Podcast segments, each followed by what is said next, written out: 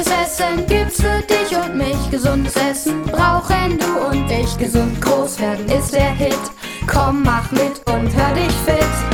Warum schmeckt uns dies nicht, sondern das? Machen ungesunde Sachen oft Riesenspaß. Die Antwort kriegst du von uns hier. Eins, zwei, drei, vier. Die Ohren auf, auf, los geht's los. Alle Kinder werden groß. Fahrradfahren macht so viel Spaß. Das müssen wir echt öfter machen. Ja! Unbedingt. Aber Lina, Milo, macht bitte langsamer, ja? Ach, ihr seid mir viel zu schnell. Okay, ich kann sowieso mal eine Pause brauchen. Ich hab Durst und Hunger. Da vorne ist ein Schild. Vielleicht gibt es da irgendwo ein Café oder einen Laden. Hier mitten auf dem Feld, Papa? Ich sehe nur einen Bauernhof. Kommt, wir gucken mal.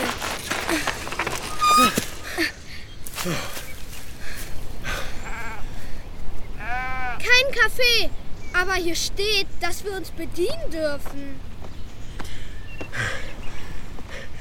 Regional und saisonal. Alles direkt vom Rosenhof oder gleich vom Baum. Bitte bedienen Sie sich. Vom Baum?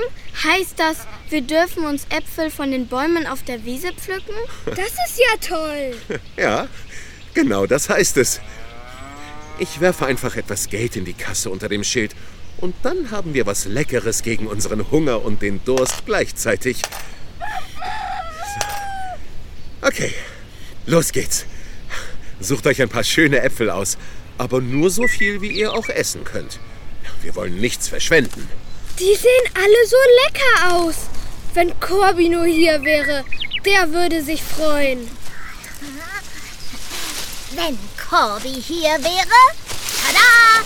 Corby ist hier! Hallo zusammen. Alles klar? Hallo, Hallo, Corby. Corby, klar ist alles klar. Aber sag mal, wenn du schon hier bist, kannst du mir eine Frage beantworten? ich kann's ja mal versuchen. Warum steht da auf dem Schild regional und saisonal? Was bedeutet das? Genau. Ja, Oh, das kann ich dir tatsächlich beantworten. Regional sind alle Lebensmittel, die aus der näheren Umgebung kommen. Und saisonal bedeutet, dass sie in der Jahreszeit, die wir gerade haben, frisch geerntet werden können. aber wird nicht jedes Obst und Gemüse in der Jahreszeit geerntet, in der es reif ist? Anders geht es doch gar nicht. Oh, nicht unbedingt. Viele Obst- und Gemüsesorten werden in beheizten Gewächshäusern auch außerhalb der für sie bestimmten Jahreszeit angebaut. Außerdem kann es sein, dass das Obst und Gemüse gerade woanders auf der Welt Saison hat und dann tausende Kilometer bis zu uns gebracht wird, damit es hier bei euch im Supermarkt liegt. Echt? Na und? Mir ist das ganz egal, woher meine Gurken kommen. Ist doch schön, wenn die in Spanien wachsen. Ja, schön ist das. Aber wenn deine Gurke erst den ganzen Weg aus Spanien hierher zurücklegen muss, dann verursacht sie sehr viel CO2-Ausstoß. Und das ist schlecht fürs Klima. Auch wieder wahr.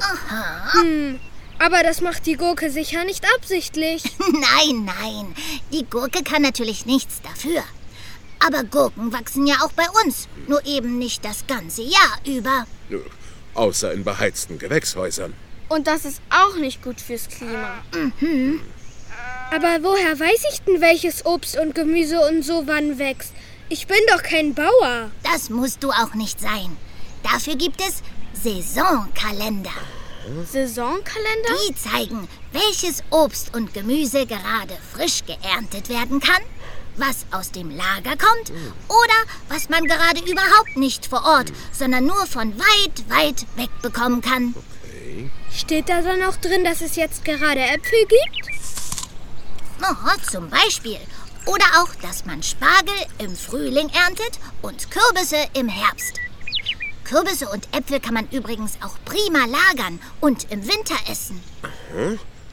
Gut, das habe ich kapiert. Es ist also gut fürs Klima, wenn wir Sachen essen, die bei uns vor der Haustür wachsen und keine langen Lieferwege haben.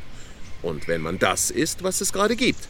Aber was ist mit den Sachen, die nicht auf den Bäumen oder Feldern wachsen? Oh, du meinst alle Lebensmittel, die von Tieren kommen? Genau, da geht das mit den Jahreszeiten doch nicht. Oh, vollkommen richtig, Lina. Aber regional kann man die Dinge trotzdem kaufen. Hä? Also zum Beispiel Fleisch, das aus der Nähe kommt. Oder auch Milch und Käse vom Bauern in der Umgebung. Das ist ja schön und gut, aber im Supermarkt ist vieles in Plastik eingepackt. Ja. Und das ist doch auch total schädlich für unseren Planeten. Also auch fürs Klima. Stimmt. Aber neulich habe ich jemanden an der frische Theke gesehen, der hatte seine eigene Box dabei. In die wurde dann die Wurst gepackt. Gute Idee. Das machen wir ab jetzt auch. Ja. Toll! Ja, um Plastik zu vermeiden, kann man auch Mehrwegnetze zum Einkaufen mitnehmen, in denen man Obst und Gemüse abwiegt. Oder ihr benutzt Stoff- oder Papiertüten. Die kann man auch mehrfach verwenden. Und es gibt auch immer mehr unverpackt Läden. Da könnt ihr alle Lebensmittel direkt in eure eigenen Gefäße abfüllen. Davon habe ich noch nie gehört. Insgesamt wird so weniger Müll produziert und es werden Rohstoffe und Energie gespart. Und das ist dann wieder gut fürs Klima. Und wenn wir weniger Fleisch essen, dann ist das auch besser, habe ich gehört. Warum ist das so? Das kann ich beantworten. Oh. Die Tierhaltung verursacht sehr viel CO2. Und das ist schädlich fürs Klima. Aber wieso machen die Tiere das? Die sind doch ein Teil der Natur. Die können doch gar nicht schlecht sein. Oh, das ist ein ganz eigenes Thema. Dazu erzähle ich euch ein anderes Mal mehr. Wisst ihr, was sicherlich auch nicht gut fürs Klima ist und für uns Menschen sowieso nicht? Was, Papa? Dass wir so viele Lebensmittel wegwerfen. Oh ja. Aber da steht doch immer drauf, wann sie schlecht sind. Ah, du meinst das Mindesthaltbarkeitsdatum, Lina? Genau. Also, das ist so eine Sache. Viele Leute denken, dass die Lebensmittel nur bis zu diesem Tag essbar sind.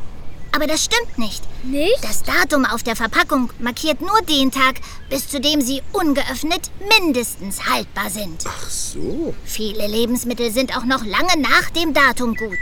Ich dachte immer, Am besten ist, ihr probiert es einfach, ob die Sachen noch lecker schmecken. Okay. Vertraut da auf eure Augen, eure Nase und euren Geschmackssinn. Sieht der Joghurt noch gut aus? Schmeckt und riecht er noch, wie ihr es gewohnt seid? Wenn ja, dann lasst ihn euch schmecken. Aber alles in allem ist es sowieso besser, nur so viel zu kaufen, wie man wirklich essen kann. Also, dann ernährt man sich klimafreundlich, wenn man nicht so viel Fleisch und Wurst isst, mehr Gemüse und Obst, weniger wegwirft Genau. und die Sachen im besten Fall aus der Nähe kommen Ja. und nicht im beheizten Treibhaus gewachsen sind. Jawohl, so ist es. Nicht immer ist alles auf einmal umsetzbar. Aber wenn ihr darauf achtet, könnt ihr schon sehr viel für das Klima tun, regionale Landwirte unterstützen und euch gesund ernähren. Aber nur hier bei uns. In der Schule haben wir gelernt, dass es ganz viele Menschen auf der Welt gibt, die arm sind und froh, wenn sie überhaupt was zu essen haben. Die können bestimmt nicht auch noch darauf achten, ob die Verpackung aus Plastik ist oder nicht. Ja, da hast du recht.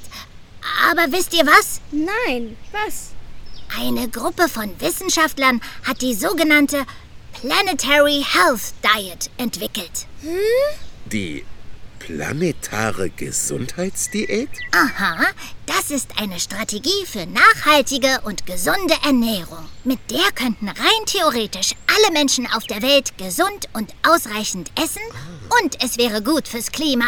Ja, und, und was steht da auf dem Speiseplan? Ja, was? Na, zuerst mal viel Obst und Gemüse. Bestimmt auch Vollkornprodukte. Ja, und natürlich Hülsenfrüchte. Also Erbsen, Linsen und solche Sachen. Und Nüsse? Aha, auch Nüsse. Überhaupt gesunde Fette. Dann ein wenig Geflügel und Fisch, aber natürlich auch Meeresfrüchte. Und was ist mit Kartoffeln? Ich liebe Kartoffeln. Ja, die gehören auch dazu. Allerdings nur in kleinen Mengen. Genauso wie Milchprodukte, rotes Fleisch, ungesunde Fette und natürlich... Zucker! Ich sehe schon, ihr wisst Bescheid. Aber ist das denn machbar, dass alle Menschen auf der ganzen Welt so essen? Naja, wahrscheinlich nicht ganz genau so. Aber es ist eine gute Idee, an der man sich orientieren kann. Das Essen der Zukunft könnte überwiegend pflanzlich, regional und saisonal sein. Es sollte wenig Verpackungsmüll verursachen und restlos aufgegessen werden. Das wäre gut für euch Menschen und auch gut für die Umwelt und somit das Klima. Ja. Wichtig ist auch, dass ihr offen seid für Neues. Algen und Insekten zum Beispiel können auch sehr gesund sein. Insekten? Natürlich gilt auch hier wie bei allem im richtigen Maß. Echt? Auch der Marienkäfer hier? Na, den isst du jetzt vielleicht lieber nicht. Aber ja, Insekten sind in vielen Ländern schon jetzt nicht aus dem Speiseplan wegzudenken. Und vielleicht auch bald bei uns ein wesentlicher Bestandteil. Boah. Das will ich ausprobieren. Ja, mach das. In manchen Städten kannst du sie schon zubereitet kaufen. Halt einfach mal die Augen offen. Das machen wir. Danke, Cobby. Das war wieder sehr interessant. Sehr gern. Aber jetzt lasst uns noch ein paar Äpfel ernten und dann ab nach Hause. Wir müssen noch fürs Abendessen einkaufen. Oh, Aber nur saisonal. Und regional. Natürlich. halt, stopp. Ich hab noch was für dich. Ja, genau für dich vor dem Lautsprecher. Druck dir doch einfach mal einen Saisonkalender aus. Den Link dafür findest du in der Beschreibung dieser Folge. Den hängst du dann in der Küche auf und kochst eine Gemüsepfanne nur aus saisonalem Gemüse. Hast du Lust? Na dann, los geht's! Und in der nächsten Folge lernst du dann, was Bio bei Lebensmitteln bedeutet. Also, bis dann! Gutes Essen gibt's für dich und mich. Gesundes Essen brauchen du und ich. Gesund groß werden ist der Hit. Komm, mach mit und hör dich fit. Warum schmeckt uns dies nicht, sondern das? Machen ungesunde Sachen oft Riesenspaß. Die Antwort kriegst du von uns hier. Eins, zwei, drei, vier. Die Ohren auf, auf, los geht's los.